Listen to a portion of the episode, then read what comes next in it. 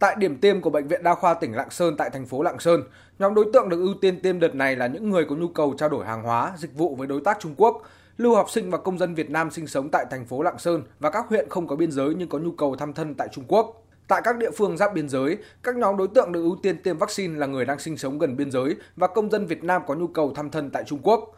Sáng nay 22 tháng 7, tại điểm tiêm ở Ủy ban nhân dân thị trấn Đồng Đăng, huyện Cao Lộc, người dân đến tiêm khá đông. Khu vực khám sàng lọc, tiêm chủng, khu vực theo dõi và xử lý phản ứng sau tiêm được bố trí đầy đủ trang thiết bị theo đúng quy định. Người đến tiêm được hướng dẫn bảo đảm nguyên tắc 5K và các yêu cầu phòng chống dịch. Chị Nguyễn Thu Hoa, người dân thị trấn Đồng Đăng, huyện Cao Lộc cho biết. Tôi thì vẫn thấy bình thường, không thấy chóng mặt buồn nôn gì cả.